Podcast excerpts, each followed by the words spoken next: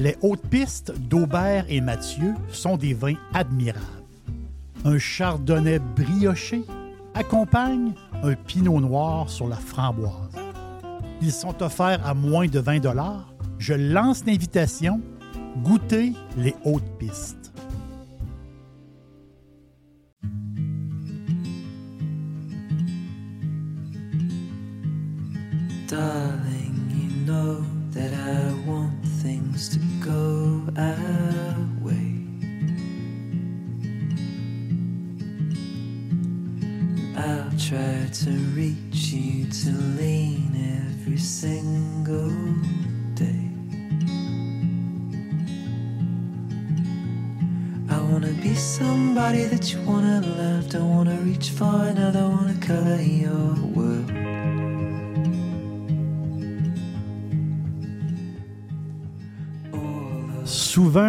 À l'auberge, en fin de journée, quand, je, quand la journée est finie, est terminée, je relaxe et j'aime ça siroter un cognac. J'adore ça. Et euh, souvent, je vais l'accompagner d'un café. Puis il y a des gens qui vont me dire ben, Tu bois du café le soir, tu vas avoir de la misère à dormir. Non, j'ai pas de misère à dormir. Je bois du café le soir, ça me dérange pas du tout. Cette espèce de tradition-là, un cognac ou un brandy, justement avec un café, c'est très espagnol. Les Espagnols adorent ça. euh, prendre les deux en même temps. Donc, c'est un peu un, petit côté espagnol que j'ai. Puis j'aime ça relaxer avec, euh, avec un, cognac. Le cognac, c'est un eau de vie d'exception. Euh, le cognac, c'est tellement bon. À base de raisin, le cognac qui ont. le cognac, c'est une très, très grande tradition. Puis au-delà, au-delà du verre ballon, euh, boire un cognac, euh, comme moi je le fais, mais le cognac, est, c'est beaucoup plus que ça. Le cognac, c'est, euh, toute une histoire. Puis le cognac, je pense qu'il faut le découvrir. Si vous êtes amateur de vin, vous allez découvrir le cognac, vous allez adorer ça. Et j'ai la chance, j'ai la chance vraiment d'avoir avec moi un ambassadeur, un ambassadeur du cognac, Rudy Jean, qui, euh, qui est le représentant ou l'ambassadeur de la maison Courvoisier. Salut Jerry. Salut Rudy, merci beaucoup d'être euh, ici. Le plaisir est le mien. Donc, on, on a du cognac? Oui, oui, on a beaucoup de cognac on l'a beaucoup, beaucoup de cognac. Donc, je disais que le cognac, c'est un eau de vie d'exception. Oui. Euh, Il y a la fameuse adage qui dit un cognac est un brandy, Oui. mais ce n'est pas tous les brandés qui sont des cognacs. En effet. J'ai trouvé ça bien. Oui, Mais c'est un petit adage qui a été pris euh, de la formule whisky. Ah oui? Euh, on ne s'attendra pas sur le whisky, mais on a un peu twisté euh, Euh, l'adage euh, pour le faire fitter avec le cognac parce que, en effet, il y a des gens qui arrivent, puis quand on arrive à la SAQ, on a la catégorie des brandy cognac qui sont généralement ensemble. Et euh, les Québécois en tant que tels à la SAQ sont très friands de brandy, surtout euh, des, des- des marques qui sont là depuis très très longtemps. Oui. Puis généralement à la gauche de cette section-là, où on va avoir justement des cognacs qui vont être un petit peu plus chers. Puis les gens ne comprennent pas nécessairement euh, pourquoi le prix est souvent le double. Donc, euh, dans le processus dont on va s'amuser à discuter Exactement dans les ça. prochaines minutes, on va pouvoir comprendre euh, pourquoi euh, le cognac est un brandy, mais un brandy d'ex- d'exception et d'appellation contrôlée, qu'on appelle donc euh, cognac de la région de Cognac. donc, France. justement, c'est cette historique-là, euh, Rudy, on dit cognac, on- comme tu viens de dire, on parle de, de la ville de Cognac, Oui. cette région-là, en fin de compte, mais l'historique, ça, ça a commencé comment, ça part de où, c'est quoi les influences, ça part de où, ça, exactement? là? Donc, si je me souviens de ton, euh, de ton podcast sur les Charentes, Oui, euh, tu expliquais magnifiquement euh, à ton audience toute l'histoire de la Charente et des Hollandais, en fait, qui étaient des bons marchands de vin. Ces Hollandais-là, avec leur vin, ce qu'ils aimaient faire, c'est ben, un peu au début des années 17, euh, 1600, c'est qu'on a découvert l'Amérique. On s'est mis Oui. à traverser avec notre vin vers l'Amérique et aussi euh, vers le plus grand exploitateur qui était euh, la Grande-Bretagne. La, Grande-Bretagne. Donc, euh, en traversant avec ce vin-là, euh, à la fin du voyage, souvent ce vin-là n'était plus très bon. Donc, ce que les Hollandais ont voulu faire avec les processus de distillation du temps qu'ils avaient et qu'ils connaissaient, c'était de séparer l'eau du vin. OK. Donc, d'où est venu le processus? Donc, au début, c'était du vin, on va dire, régulier, du vin normal. Exactement. Mais vu que le, en voyage, parce que les voyages étaient quand même assez Très longs, long. Exactement. donc en, en voyage, le, le- le produit euh, perdait sa, il Ouais. se brisait. En fait, le produit était moins bon. Donc là, il fallait qu'ils trouvent un genre de truc.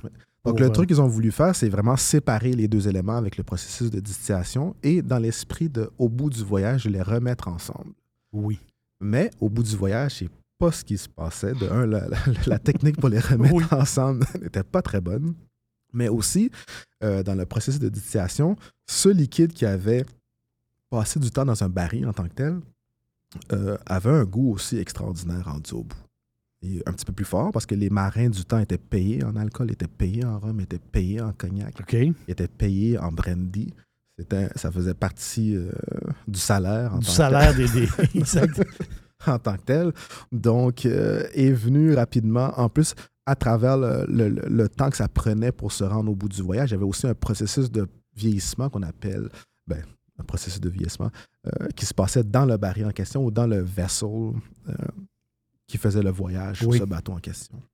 Donc, avant que ça s'appelle un cognac, ça s'appelait bien sûr un brandy wine, comme tu l'as écrit, tu l'as si bien expliqué dans ton, dans ton autre podcast, qui veut dire vin brûlé en hollandais. Vin, vin brûlé. Vin brûlé. Euh, donc, ce fameux vin brûlé-là prenait Qui était très bon, puis là, les gens se sont habitués à ça. C'est ça l'histoire. Ils sont habitués à ça. Donc, donc, rendu au bout du chemin, Oui. les marins qui voulaient prendre un petit coup, c'était beaucoup plus rapide de se mettre un petit peu euh, dans, dans le pep Le vin brûlé, il faisait l'affaire. le vin brûlé que le vin normal. Donc, aussi, ça, ça, ça, ça a amené à plusieurs autres complications, mais bon, euh, les gens trouvaient ça bien le fun. Donc, d'où est venu le brandy, qui est à base de raisin, à base de vin. Et le brandy de cognac était, s'est rapidement trouvé euh, sur la map, justement parce que les Hollandais allaient faire ce chemin-là pour aller chercher euh, le- le- le- les vins de Bordeaux. Euh, donc, Exactement, au- dans la région de Bordeaux. de Au passage, il y avait la belle région de Cognac. Et Exactement. très rapidement, les raisins de cette région-là, qui faisaient des magnifiques vins blancs en tant que tels, faisaient aussi des magnifiques brandy. Donc, d'où est venue la rép- réputation très rapidement, en dans une cinquantaine d'années, du brandy de Cognac. On le savait déjà que dans cette région-là de France, le brandy qui arrivait de là était de, était d'exception. Et- Exactement ça. Et, et- et la fabrication en, en tant que telle, euh, ça veut dire qu'il était comme un peu. asso- Ces, Hollandais-là étaient associés ou les, avec des, des Français de la place? Comment, c'est-à-dire, ils, ils ont emmené. euh, il fallait distiller ça, il y avait, il y avait de l'équipement. Donc, euh, les Français de la place ben, se sont équipés de. Vraiment, c'est les Hollandais qui ont amené leur technique. Dans la région. Et une grande partie de l'histoire du cognac français, euh, c'est beaucoup, euh, avant la maison courvoisier en tant que telle, c'est beaucoup euh, des expats qui se ramassaient dans la qui, qui ont, qui- qui ont découvert le liquide, qui savaient d'où ce qui venait Oui. et qui sont venus dans la région s'installer. Donc, si on prend M. Hennessy, c'est un Irlandais, la plus grande maison connue. M. Rémy Martin, c'est un Anglais. Et d'autres maisons, M. Martel aussi, c'est des Anglais. Courvoisier étant presque, faut que je vérifie, la première maison de descendance en tant que telle française, Française. de marchands français qui sont venus s'installer dans la région un petit peu plus tard que les autres. Euh, donc, si on parle de- d'années de, de naissance de la Oui. maison Courvoisier, on va parler de 1828, qui est un petit peu plus tard que les 1795, les autres maisons qu'on a entendues peut-être une trentaine, quarantaine d'années avant. Donc, il y, a, il y a la distillation sur place. Oui. Il y a le raisin. Oui. Est-ce que c'est des propriétaires terriens qui possèdent des grands, des grands vignobles ou c'est. euh, comment ça fonctionne? Est-ce qu'ils achètent le raisin de justement des. ou dans, dans- peut-être aujourd'hui des, des- des, euh, ceux qui font pousser la, la- la vigne, en fin de compte, comment ça fonctionne? Euh, voilà où euh, le, le fameux prix ou sinon la fameuse distinction du cognac. Voilà, c'est ça. là. Il y a une différence de prix, il faut Il l'avouer. Donc, euh, si j'aime ça toujours mettre en contexte avec un peu les autres spiritueux, comment c'est facile ou plus ou moins facile de- d'exécuter. Donc, si on compare avec le whisky en tant que tel, je suis un producteur de whisky, j'ai ma distillerie à moi, j'appelle mes amis qui font des grains, ils m'amènent du grain, je prends de l'eau qui vient d'à côté de moi, je fais mon, ma bière, je distille et j'ai mon ce qui va être aussi une eau de vie, et je mets en baril ensuite. Oui. Donc tout le processus se passe à la maison, chez moi, et je suis en contrôle un peu de tout le processus. Quand il s'agit de Cognac, c'est une grande région d'à peu près 40 000 hectares, qui était beaucoup plus grande avant, mais il y a eu une maladie dans les années 1800 qui a, fait que- qui a affecté un petit peu euh, la production de cognac et la production du- de, de vin en même temps. Oui. Euh, donc, je suis un vigneron. J'ai des hectares et je vais vendre mon vin à une maison de cognac. Donc, euh, si on prend la région de Cognac au grand complet, on parle d'environ 4000 vignerons au grand complet. Euh, les grandes maisons travaillent avec les mêmes vignerons de génération en génération depuis au moins 200 ans. Quand même. Euh, Chez Courvoisier, ici, je parle pour ma paroisse, on travaille Oui. avec environ 800 vignerons. Extraordinaire. Donc, ces vignerons-là, à chaque année, à chaque récolte, chaque saison des récoltes, qui viennent de se passer, qui, s'est fini il n'y a pas très longtemps, euh, c'est quelque part, euh, c'est jamais une date exacte, mais c'est environ, ça dure environ 10 jours, euh, quelque part au mois de septembre, presque début octobre, Oui. selon, les- selon les années. Mais dès qu'on sent que les raisins sont prêts, on y va à la récolte. Donc, ces vignerons-là nous envoient, après leur récolte, leur batch de vin. Là, quand le vin arrive à, à la maison Courvoisier, on doit évaluer toutes les, tous les vins qui rentrent de tout le monde, des 700 vignerons.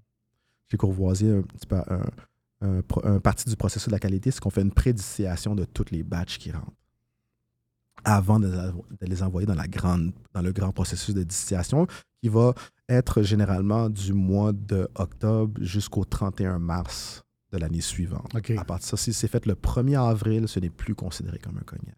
OK. Il Ça fait partie du processus. y a le processus. Donc, Mais- ça, ça permet aussi de passer les produits le- les plus intéressants au début, rapidement, dans le procédé. Dixili, c'est mon poulet frit préféré.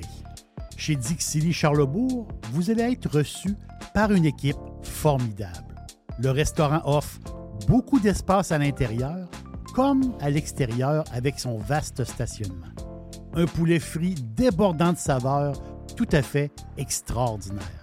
On vous attend à Québec, Dixili Charlebourg. Puis le, en fin de compte, on parle de raisin. Euh, c'est quoi les cépages? En fin de compte, c'est- c'est-tu des cépages particuliers? Puis ou les cépages que- qu'on connaît dans les, euh, dans les vins normaux, les vins qu'on prend tous les jours? Oui, donc on va parler de folle blanche, euh, de colombard. Ça, c'est des- les- les types de base à la base avant de donner six types de raisins qu'on peut utiliser pour avoir un cognac spécifiquement.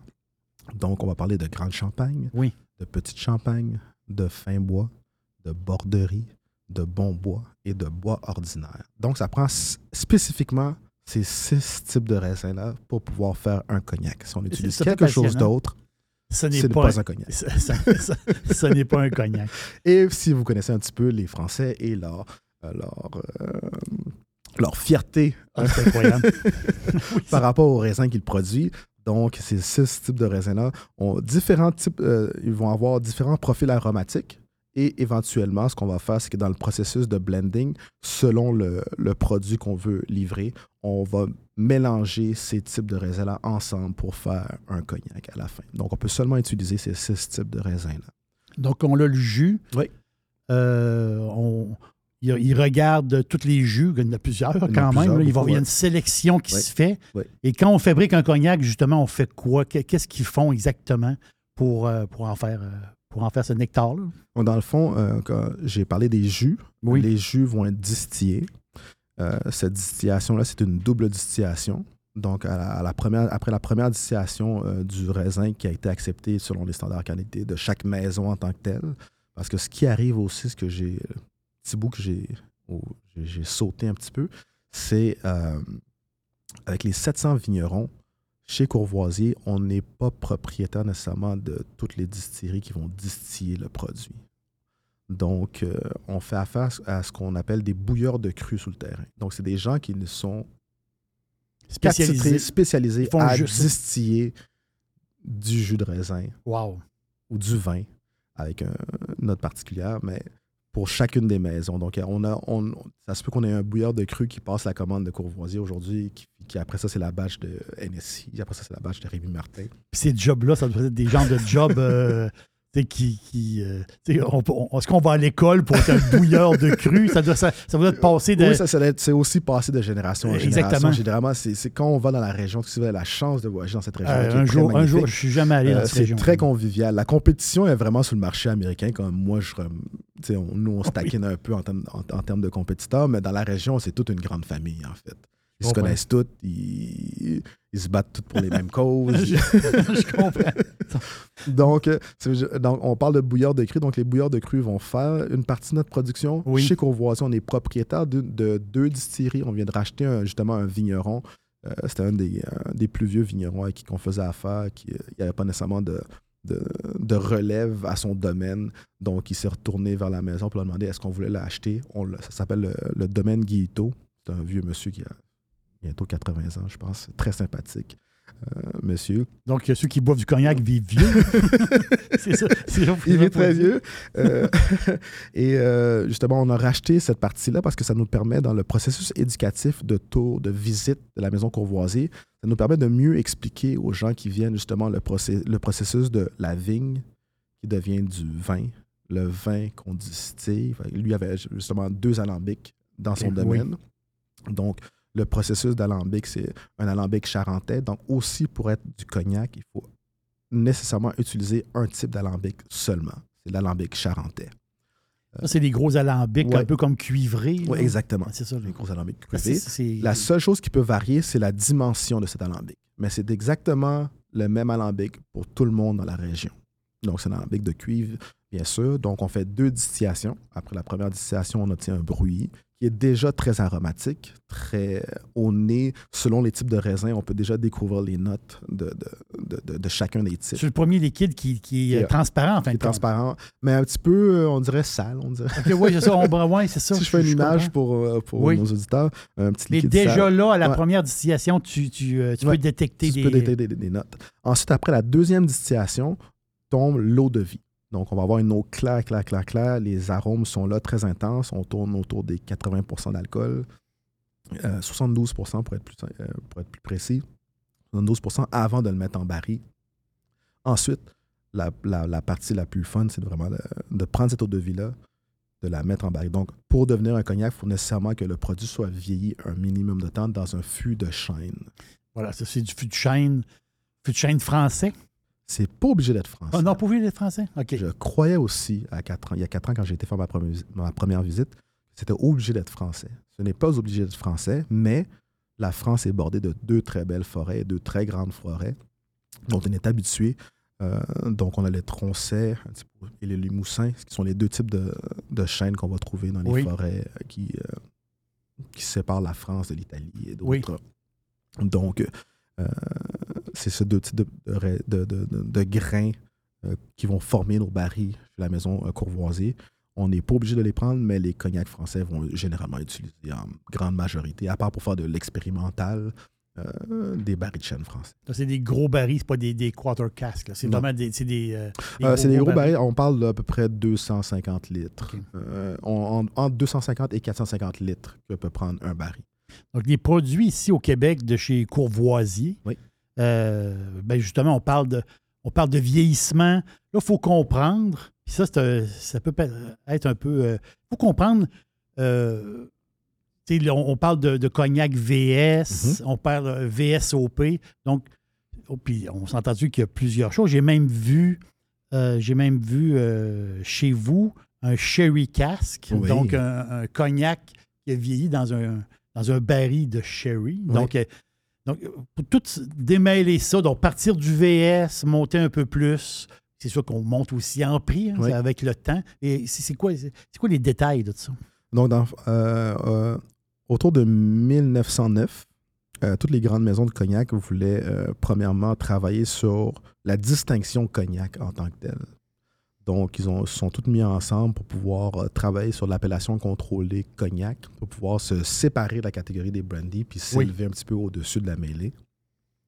Euh, le, le processus a été complété en 1932. Mais à travers ce processus-là, on a trouvé un processus aussi de classification de ce que tu viens de dire, du VS, du VSOP et du XO. Euh, c'est drôle parce que quand je connaissais pas nécessairement la, la caté- Non. Des fois, je rentre dans des bars, puis les gens ils demandent un XO, puis ils pensent que XO, c'est une marque. Ils savent, pas que, ils savent pas que toutes les maisons, ou Oh, oui, presque, c'est ça. Donc, donc, cette entente-là, autrement dit, c'est, c'est- se sont mis ensemble pour vraiment faire des catégories, Exactement. pour, pour savoir où est-ce qu'on s'en va. un on s'en va ça. un peu, puis avoir un certain contrôle, pas nécessairement de la qualité, mais euh, s'assurer qu'on ne passe pas un liquide jeune dans un, euh, dans un produit plus vieux, puis qu'on on fait juste le nommer comme ça pour le nommer comme ça. C'est ça. Donc, euh, V- VS pour Very Special, c'est un minimum de deux ans de vieillissement en fût de chêne.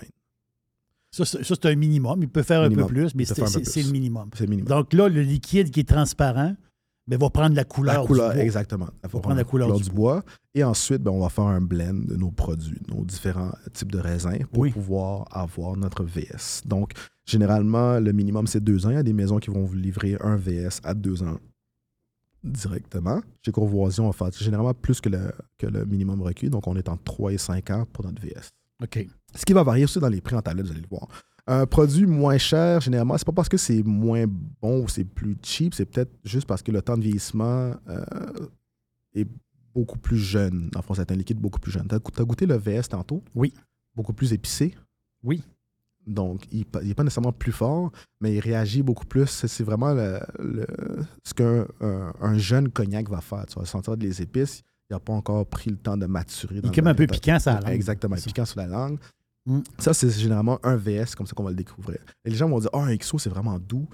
C'est le temps barré, oui, mais c'est vraiment le réflexe qu'il va avoir. C'est sur le palais, les pétillements, un petit peu, le petit côté piqué que, que- que tu expliquais tantôt, euh, vont vraiment apparaître beaucoup plus dans un VS. Donc, pour venir, juste pour venir un petit peu en arrière, donc, le, est-ce que c'est le même cognac vieilli euh, tu veux dire, différemment ou c'est vraiment des mélanges d'un blend différent? C'est un blend différent. Voilà, c'est un blend différent. Oui. Aussi, il y a le vieillissement et Oui. de un, et en même temps, il y a un blend Il y a un différent. blend. Donc, selon le style de la maison, et c'est ce qu'on cherche à livrer comme produit, Oui. on va utiliser des blends différents. Si je prends, euh, met- euh, mettons, la maison Rémi Martin. Oui. Eux, ils veulent un cognac euh, rough qui attaque le fond de palais, euh, qui a une présence quand même assez C'est leur style. de- leur, c'est leur style de Oui. maison. Eux, ils sont fine champagne, donc ils n'utilisent que du grand et du petit champagne dans leur blend. C'est les deux types de raisins qu'ils utilisent dans leur blend. C'est leur, style de leur maison à eux. C'est comme ça qu'ils livrent leur cognac. C'est ce qui fait leur, leur marque de commerce. Nous, Courvoisier, on va utiliser cinq des six types. On veut une palette plus large pour avoir des, aller chercher des notes beaucoup plus florales, plus fruitées un petit peu comme cognac. C'est vraiment notre style à nous. Fait que C'est vraiment chaque, chaque maison va avoir leur style propre. Là, je vais goûter au, euh, au VSOP. Je vais t'accompagner.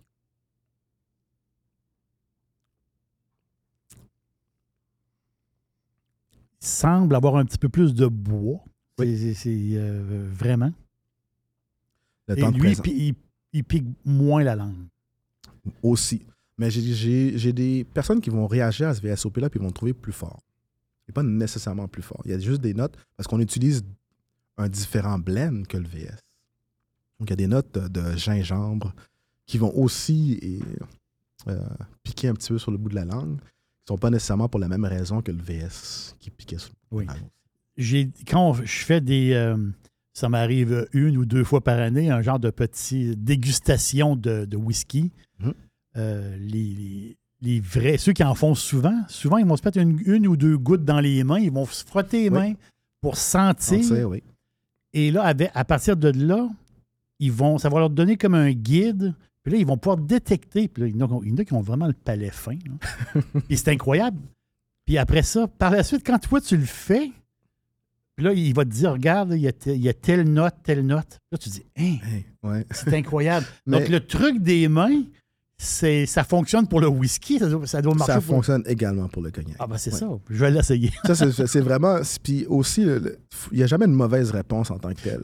Parce que le ce palais, C'est exactement. Le palais, c'est subjectif. Je t'ai parlé de gingembre. Si tu n'as jamais goûté du gingembre, j'ai beau te le dire, tu sais pas c'est quoi, tu vas pas le, tu vas pas le, Tu- le découvrir exactement. En, en tant que tel. C'est vraiment selon l'expérience. Donc, quand je fais des, des présentations ou quand je fais des, euh, ce qu'on appelle des trade shows, des, des événements, euh, ben, les gens, je leur laisse parler puis dites-moi qu'est-ce que vous ressentez en goûtant le produit. Puis ensuite, je complémente un peu, puis je vous donne un petit peu de, de notes à rajouter. Comme ça, vous pouvez vous dire à vos amis que. C'est ça. Mais, mais pour le vin, c'est un peu comme ça. C'est notre Ouais. perception à nous. Exactement. Euh, c'est pour ça qu'il y a des vins que- qu'on trouve extraordinaires, puis notre, euh, notre ami va, trouver ça Exact- moyen. Exactement. Pourtant, toi, tu le trouves extraordinaire. Et tu as des notes, mettons, tu vas arriver qu'une note euh, de, exemple, de sous-bois. Les gens vont dire, c'est quoi ce sous-bois? Mhm. Ça veut dire quoi exactement? Là, tu vas dire, c'est un peu quand tu vas, tu marches l'automne en forêt et euh, il y, y a y du bois qui, qui pourrit un peu comme ça. là. Puis quand tu t'approches, tu vas t'apercevoir qu'il y a- il y a comme un petit côté de moisissure, humidité, mais mélangé avec d'autres, euh, comment dire, d'autres arômes. Ça, ça, ça fait comme un tout. Là, mais si tu détectes tous ces arômes-là, mais comme tu viens de dire, c'est. C'est personnel. On trouve des choses. Il y, a, il y a des choses de base, c'est beaucoup plus fruité, Ouais. un peu de base. Mais après ça, il y, a une, il y a une découverte. Et là, quand tu trouves un produit à ton goût, mais c'est ça qui est le fun. c'est aussi simple que ça. Donc là, je vais goûter au, euh, au XO. Attends, V- V- VSOP pour Very Special Old Pale. Oui, very- mais pourquoi ça veut, ça veut dire exactement? Old Pale. J'ai posé la question la dernière fois que j'étais là. Oui. puis on- euh, la légende veut que. euh, J'aime ça, les légendes. Il y avait un, sais. un- un roi d'Angleterre qui aimait vraiment une batch particulière de, de, de cognac qui avait une teinte Old Pale. Donc, on a rajouté le mot Very Special Old Pale après Very Special. Mais c'est vraiment, ça veut dire minimum de 4 ans de vieillissement en baril de chêne. 4 ans. Donc, on parle déjà un double du vieillissement. Chez Courvoisier, on le fait entre 5 et 8 ans. OK. Donc, c'est déjà du liquide qu'on est assis dessus pendant 5 et 8 Oui. ans av- avant Ça de prend de l'espace, comme on dit. l'espace. Ensuite, c'est qu'après qu'on ait fait notre processus de blending, donc pour le, euh, on parlait des types de raisins plutôt, le VS est majoritairement fait de fin bois et de borderie. Le VSOP est fait de grande champagne, petite, petite champagne, fin bois et borderie. Qu'on laisse vieillir 5 à 8 ans. Et une fois qu'on a tout blendé ça ensemble, on le laisse marier une autre période de temps Oui. encore. Il y a, il y a- il y a une per- avant de l'envoyer en Avant bouteille. dans la bouteille, on le laisse Oui. maturer C'est un art. ensemble. C'est un art. Et, s- et- et la personne qui décide, en fait, compte, euh, parce qu'au bout de tout ça, il y a Ouais. quelqu'un qui décide de, de le Mhm. mettre en bouteille, parce Ouais. que s'il y a une période de 5 à 8 ans, Ouais. Donc, on, se voit, on va à 6, après ça, on va attendre encore un peu. La personne qui décide ça, c'est un peu comme un genre de maître de chai, un peu Oui. comme le. Donc, on a Un peu comme le vin. euh, on a. euh, puis ils sont très, ils ont des réputations, donc c'est le fun. Donc, euh, chez Courvoisier, on est rendu à notre septième maître distillateur ou master blender, Oui. Monsieur Thibault Hontan, homme très sympathique, qui lead une équipe d'à peu près une dizaine de personnes qui dégustent à tous les jours les cognacs. Tu es sérieux? Ouais, à tous les À jours, tous ils, les vont, jours. Ils, vont, ils vont vérifier quand Ouais. si c'est le temps ou c'est pas le temps. Si c'est le temps, si c'est pas le temps, si la... parce que dans le fond, euh, ce qui est plus complexe avec le cognac, c'est vraiment de livrer, surtout pour le VS, VSOP XO, c'est de livrer le même produit avec le même goût, la même qualité, année après année après année, parce qu'on veut pas que le client se dise Hum, qu'est-ce qui est arrivé là.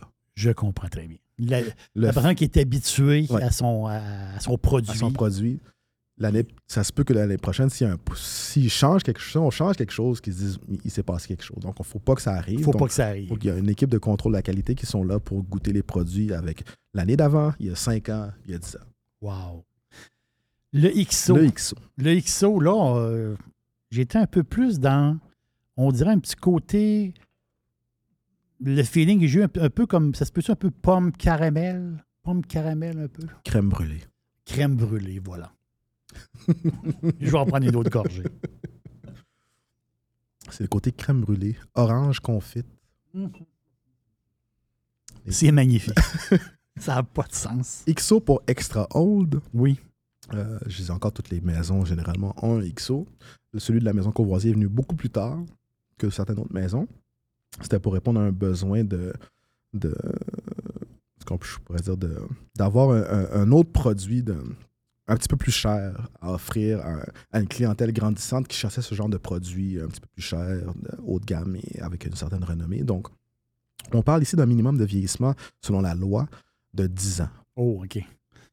Donc, c'est long. ça- Toujours embouteillé. Le XO, euh, chez Courvoisier ou dans les autres, les, les- les autres maisons, Oui. les bouteilles sont toujours très belles. C'est-à-dire qu'il y a- il y a un côté très élégant. De le côté, c'est la- c'est la larme un petit peu. C'est Oui. ce qu'on appelle le, le- le teardrop bottle, qui a l'air d'une bouteille de parfum en tant que telle. Mais ça représente vraiment euh, la larme qu'une vigne fait. Quand, quand on écrase un bout de raisin, une petite larme qui, sort de. C'est comme c'est un concept très, très euh, enca- J'adore ça. encastré profondément. J'adore ça. Euh, mais chez Courvoisier, ici, on parle de notre XO entre 11 et 25 ans de vieillissement.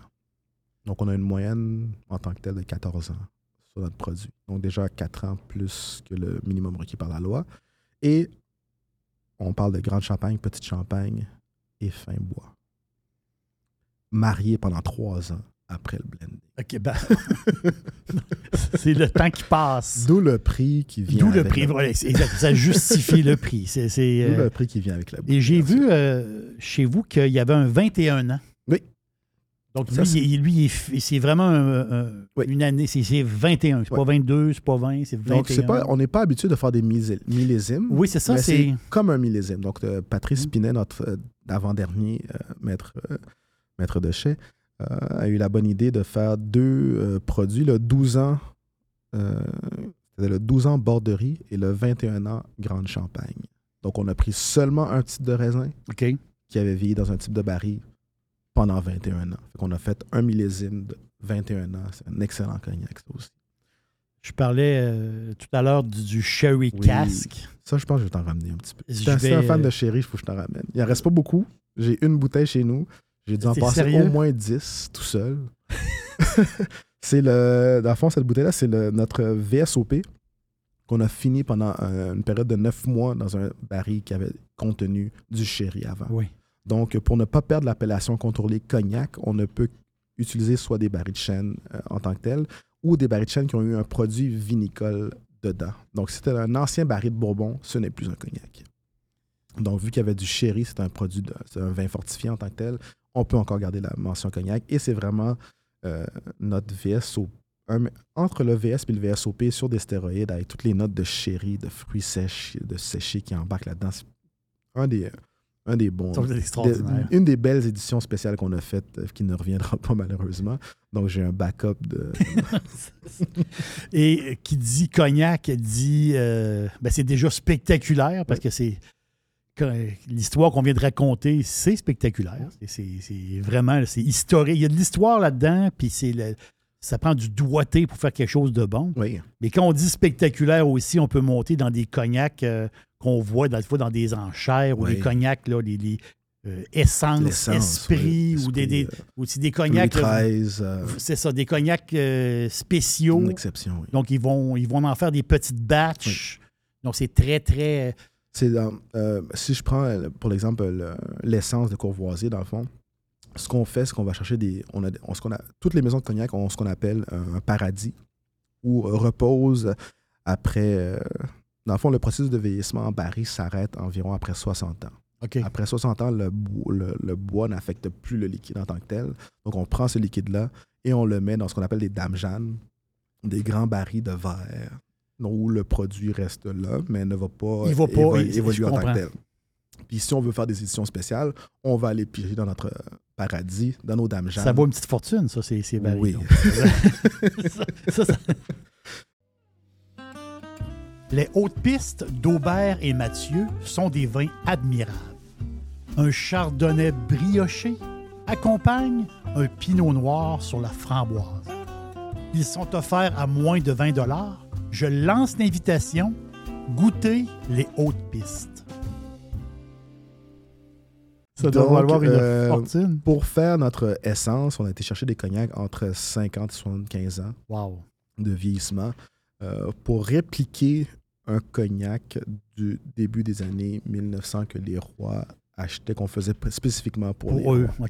Donc, avec ça, on, a aussi un historique de, de, de différents temps de, produ- de, production, dans le fond, des années, début des années 1900, la- ce qu'on a cherché à atteindre, mais on le faisait aussi avec du liquide qui a été fait avant qu'on passe euh, à- au gaz au feu. Puis le bois, dans le fond, euh, Je on comprends. chauffait au bois puis qu'on chauffait au Oui. gaz, dans le fond. C'est un petit peu une petite historique qui, était- qui a été expliquée là-dessus. Donc, c'est vraiment le, le but, c'est d'aller prendre des cognacs rares pour répliquer quelque chose qu'on faisait pour les, la royauté, euh, les, les maisons impériales du début. Ces cognacs rares-là sont, sont âgés. Oui. Euh, c'est une question qui m'a été posée euh, par, euh, par euh, quelqu'un proche de moi.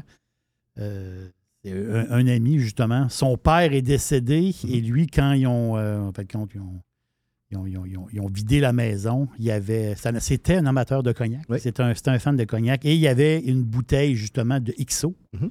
qui, était, qui était ouverte, mais euh, qui est presque au trois quarts plein. C'est une bouteille, euh, il ne sait pas quand il l'a achetée, mais justement, y a-tu comme une, une date? Quand la bouteille est ouverte, est-ce qu'il y a, est-ce qu'il y a un temps? Euh, Non, il n'y a, il y a techniquement pas de temps. Ça se peut qu'il perde légèrement. S'il y a eu beau- s'il y a été un exposé à la lumière, et si, là tu me dis trois quarts plein, fait que c'était quand même correct. S'il reste un quart, puis il y a beaucoup d'oxygène qui s'amasse dans la bouteille, peut-être que ça peut vraiment euh, détériorer le, dé- dé- détériorer le, le produit. Et aussi, euh, qu'est-ce qui pourrait affecter le produit, c'est si le produit était couché et le liège a un petit peu, euh, Je, ouais, je comprends. c'est dé- désintégré un petit Oh, peu oh, dans oui. le liquide un peu. On- oh, tu, tu vas le goûter. Le, le liquide va goûter le liège en tant que tel. Mais s'il y a pas. En général, en a- a- tu peux, tu peux, quand tu achètes une bouteille, on, on peut se gâter, justement. Puis ça, c'est une question aussi qui, qui se pose. On veut se gâter. On prend un cognac de temps en temps. On se paye une bonne bouteille. Ça justement, on peut, on, peut on peut passer l'année sur notre bouteille. Petite anecdote, la dernière fois que j'étais en France, euh, au mois de juin, on est allé au, au paradis. On, on ouvre le paradis. J'aime ça, euh, moi, le paradis. je trouve ça le fun. On On, ouvre va le- au paradis. Ben, Il y a eu un problème, puis là, on pouvait plus aller dans le paradis. Puis là, je me suis retourné vers, la- vers mes, mes collègues. J'ai dit, écoute, moi, je suis venu il y a quatre ans. J'ai été au paradis, je le sais, mais là, on a des nouveaux dans l'équipe. Ça fait pas, on vient de passer deux semaines là. Ça fait partie de l'expérience. faut le faire, le paradis. On, peut, on, faut en trouver, on trouve un moyen, là, faut y aller. Fait que là, on se dit, OK, d'accord, on va le faire. On, on y va. On s'arrange. Tout le monde est correct. Tout le monde est safe, good. Là, on ouvre les portes du paradis. Moi, pendant ce temps-là, je crois- parce qu'on a un nouveau produit qui est sorti qui s'appelle Mizunara Cast. Est-ce qu'on a fini du cognac dans un baril de chêne japonais. Oh, OK. Un produit, les barils de japonais, très rares à trouver, ils valent une, une pour utiliser le terme québécois. ça, c'est sûr que c'est. euh, ça, va- ça va être des bouteilles qui s'en vont au Japon, justement. ou, Euh, euh, non, là, OK. on- j'ai fait la semaine d'après, j'ai fait l'ouverture à, à Los Angeles, de, la présentation de la- à Los Angeles de ce produit-là. Euh, on parle d'une bouteille de 2500 US à peu près. Oui. Donc, un produit d'exception. Donc, je pensais que c'est ça qu'on allait goûter dans le paradis. Mais là, on arrive dans le paradis, toute la gang ensemble, et euh, notre, euh, notre chef ambassadeur, il dit Ouais, ouais, il dit au nouveau, ben, promenez-vous et choisissez euh, ce que vous voulez ouvrir. Mais là, dans le paradis de Courvoisier, il y a des bouteilles qui datent de la plus vieille, 1874. Arrête, arrête. wow. C'est ça, ça, c'est le paradis pour vrai. là. Donc, euh, là, finalement, on regarde, on, là, on, ouvre n'importe quoi, là. Oui, là, j'étais même moi, j'étais comme hein, super excité comme un enfant. Je suis comme, on va ouvrir n'importe quoi, OK. Là, je- on essaie de, qu'est-ce qu'on ouvre? Là, euh, il y avait une dame Jeanne là qui, date de, qui datait de 1895. C'était un restant de stock du roi Benoît V d'Angleterre qui ne s'est jamais rendu. OK, c'était une commande qui. Commande, euh, qui- Il est arrivé quelque c'est- chose. c'est- Puis c'est resté là. C'est resté là, fait que les, les bouteilles sont. Ils sont c'est Wow. C'est- Il y avait ces, ces deux caisses du produit puis une dame Jeanne complète. Fait que là, on, on y va. C'était merveilleux. Donc, même 100, Voilà. 130 ans plus tard, dans la dame Jeanne, le, le liquide était extraordinaire. Mais, c'est- mais l'histoire, on dit Courvoisier, puis sur la bouteille de Courvoisier, euh, on, voit le, on voit le profil de Napoléon. On dit le, le cognac de Napoléon. Oui. Euh, C'est-tu Napoléon Bonaparte? C'est Napoléon. c'est- Est-ce que Napoléon buvait du, du Ben- cognac? Oui, Napoléon était très friand de brandy à l'époque, ce n'était pas encore un cognac. Euh, la seule histoire qu'on a nécessairement avec Napoléon Bonaparte Ier, c'est qu'en 1811, euh, il est venu rendre visite aux marchands qui étaient Emmanuel Courvoisier père et euh, Louis Gallois, qui étaient des marchands de vin et qui avaient aussi des brandy dans leur, euh, dans leur warehouse ou dans leur, euh, dans leur chai dans le sud de Paris qui s'appelait Bercy. Il- on sait que par les. Euh, euh, pas parler en anglais, là, par les records, Oui. qu'il est venu faire un tour. Mais on n'a aucune. Je peux pas t'affirmer qu'il a vraiment acheté des produits Courvoisier ou un, un- un brandy cette journée-là. Mais on sait qu'ils se sont probablement rencontrés parce qu'il est venu faire un tour dans le chai de M. Courvoisier de l'époque. C'est tout. Euh, La vraie, euh, la vraie mention de- avec le Napoléon, puis qu'on voit aussi sur, le, sur la bouteille en tant que telle, qui est le crest euh, impérial français, c'est que en 1869, euh, Napoléon III Oui. fait de Courvoisier le cognac officiel de la maison impériale française. et va s'en découler beaucoup d'autres titres, Danemark, Hollande, Grande-Bretagne. Donc, les gens, il y a beaucoup d'histoires derrière une bouteille de courvoisier. Donc, il y a beaucoup de gens qui étaient friands de cette marque-là, euh, même si que c'est pas nécessairement la plus populaire aujourd'hui, mais des gens qui, même l'autre fois, j'ai vu un, un artiste qui disait que c'était un produit euh, qui pense que pour lui, parce que le produit était moins cher en tablette, que c'était nécessairement un produit de moins bonne qualité, mais Je comprends, pas du tout ouais. ça. Euh, tu sais, les prix, des fois, il ne faut pas, faut pas se fier au prix selon la qualité du produit. On est vraiment, euh, chez Courvoisier, on a eu beaucoup d'histoires de ce genre-là. Tu parlais de la Tour Eiffel tantôt. Oui, la Tour Eiffel. euh, Avec le champagne Merci, on était les deux produits disponibles à l'ouverture de la Tour Eiffel. Euh, on a aussi le, le seul maison de cognac qui a le- la mention prestige de la France deux fois. Euh, on était les seuls à l'avoir une fois. On a eu Rémi Martin qui l'a eu aussi, je pense. Et là, on l'a eu deux fois, dont la dernière fois en 2021, qui est un prix culinaire ou un culinaire agriculture, agriculture français. Donc, on, est, on a un gage de qualité à la maison Courvoisier qui est vraiment inégalable en tant que tel. là, on tombe, euh, on tombe dans la, la modernité, je peux dire. Mhm. C'est que, oui, le cognac, comme je, je disais au début, un, un verre ballon, un cognac, moi, c'est- moi, c'est comme ça. Un petit, j'ai un petit verre ballon. Oui. Cognac, mon café, puis là, je, je- je suis quelqu'un d'heureux. Oui. Aujourd'hui, le cognac, euh, je dis aujourd'hui, mais depuis plusieurs années, mais c'est le cognac à la base. C'est-à-dire, on, on- on peut le boire, on peut le boire en cocktail, on peut Oui. le boire d'une manière différente. Oui. On peut même en faire, de on peut même cuisiner avec. Euh, Des sauces, des, des flambées. De, de- exactement oui, ça. oui, exactement ça. Donc, on- des fois, on n'y pense pas. Mais non. Mais euh, faut pas avoir peur du prix qui est en magasin. Faut, le une sauce avec du fait- cognac, c'est fran- c'est fantastique. on va, toutes les notes fruitées que tu as pu goûter tantôt, Oui. on va les retrouver dans notre sauce. Ça rajoute un petit peu d'éléments à, à ce qu'on fait. Un bouillon. Oui. Euh, ça peut être excellent. En cocktail aussi, les gens ont peur nécessairement de, de l'utiliser en cocktail. J'ai fait goûter à Mr. White euh, Oui, le, petit, le petit drink avec euh, le San Pellegrino Limonata, qui est très super simple en fait. Euh, on reçoit la visite, un once de courvoisier, San Pellegrino, euh, citron, citron, le, le, le avec limonata une de citron, une, deux, trois. Euh, je pense que son verre est vide, donc ça, oui. Donc, ça, ça a fonctionné. ça a fonctionné pas mal. Donc, euh, il ne faut pas avoir peur. Donc, euh, chaque euh, le, le- VS, généralement, les cognacs VS, vont être- on va les utiliser pour euh, avec des produits qui ont des, un petit peu de gazeuse dedans. Ça va être plus simple. Les VSOP, un petit peu plus complexes, des cocktails ou un petit peu plus avancés, ce qu'on appelle des spirit forward. Donc, spiritueux sur spiritueux sur spiritueux. Oui. pour bâtir un petit peu, mettons, genre un old fashion avec le VSOP, c'est magnifique. Un boulevardier avec le VSOP, c'est magnifique. Euh, un Manhattan aussi avec le, le. Avec le cherry Euh, avec le Cherry Cass, le- un bon Manhattan avec le Cass, wow. Donc, euh, puis moi, personnellement, j'aime ça faire les. Ton préféré, ton préféré. Quand tu, quand, quand tu veux te gâter là, comme cocktail, tu, tu prends- Soit, soit un, un boulevardier avec le VSOP ou soit un old fashion avec le XO. Boulevardier, c'est quoi exactement? C'est? C'est euh, euh, cognac. Ben, la, la recette originale, c'est bourbon, euh, Campari, vermouth rouge. OK. Moi, je vais utiliser Le euh, cognac. cognac. Parce qu'au lieu d'avoir un côté avec le bourbon corsé, boisé, quand même assez intense, le côté cognac, va, le côté fruité va embarquer avec le Campari, qui est un amer, et le vermouth rouge aussi, qui vont se marier parfaitement ensemble, parce que c'est généralement des produits vinicoles aussi. Ceux qui passent par la France peuvent aller visiter, euh, euh, Oui. on, on dit dans la région de Cognac, mais donc on est quoi, à peu près à une heure de Bordeaux? On est à une heure au nord de Bordeaux. Si on est à Paris, c'est un TGV d'à peu près deux heures. Oui. On atterrit à Angoulême, on prend le, le taxi ou Pour Jarnac? pour Jarnac, à- qui est à 15 minutes de Cognac, dans la région de Cognac. Mais dans, à Jarnac, il y a quand même plusieurs maisons. À Cognac, il y a les grandes maisons aussi. Euh, donc, c'est une très belle région. C'est les vallées françaises de vignes. Oui. c'est la campagne, c'est paisible, c'est euh, C'était extraordinaire. c'est extraordinaire. C'est extraordinaire. Et merci beaucoup, euh, Rudy. Merci pour nous avoir expliqué euh, C'était un plaisir. le, le, le cognac qui est. euh, Est-ce que le cognac, justement, je m'avance, mais euh, rajeunit d'une façon, c'est de la clientèle, euh, de- justement, avec les cocktails ou peut-être plus. Y a-tu- y a-tu, euh, les jeunes se mettent au cognac? Euh, oui, on peut dire que je.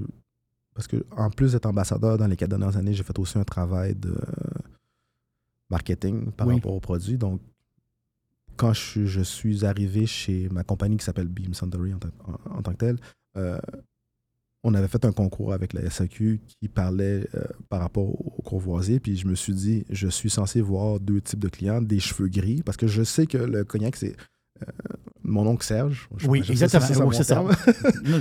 Non, oncle Serge était très, très fan de cognac. Oui. C'est resté un petit peu avec euh, les. euh, avec les mœurs, parce que c'est perdu. Les, jeunes- les jeunes ont, bu autre chose. Ils ont vodka, gin maintenant. Mais c'est- comme l'histoire que je racontais tout à l'heure. Mon, euh, mon ami qui perd son, Son qui- père, mais là, lui, ouais. il a mon âge, il a mon âge, un peu plus jeune que moi, mais, mais là, c'est son père. Donc, il- son père était un fan de cognac. Il, avait, il en buvait régulièrement, il aimait ça. Puis c'était, c'était son, justement son drink de Son drink. soirée. Puis tu- Donc, le travail a vraiment été fait Oui. par rapport à ce drink qui était placé puis qui était considéré comme un drink de vieux.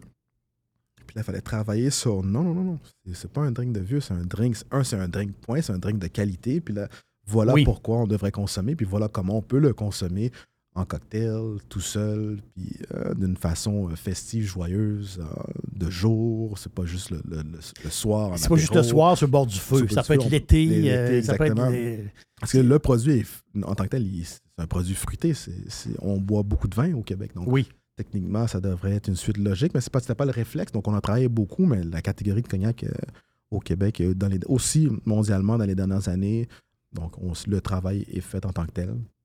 Puis je pense que c'est plus nécessairement considéré comme un, un drink de mon oncle Serge, mais tout le monde peut. tout, tout le monde peut apprécier. Puis euh, justement. Puis justement, c'est être curieux puis Ouais. essayer, essayer des, des, des- cocktails cocktails, ouais.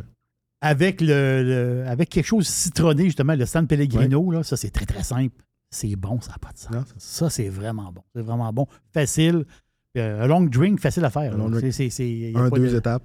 deux étapes, c'est on, on tripe. Euh, Rudy, Yes. Merci beaucoup d'être passé à l'auberge. Puis euh, Merci à toi. on va, je vais finir mon verre de cognac. Il me reste, il me reste du VSOP que j'ai pas terminé. Puis c'est vraiment extraordinaire. Hey, merci beaucoup. Salut. Merci.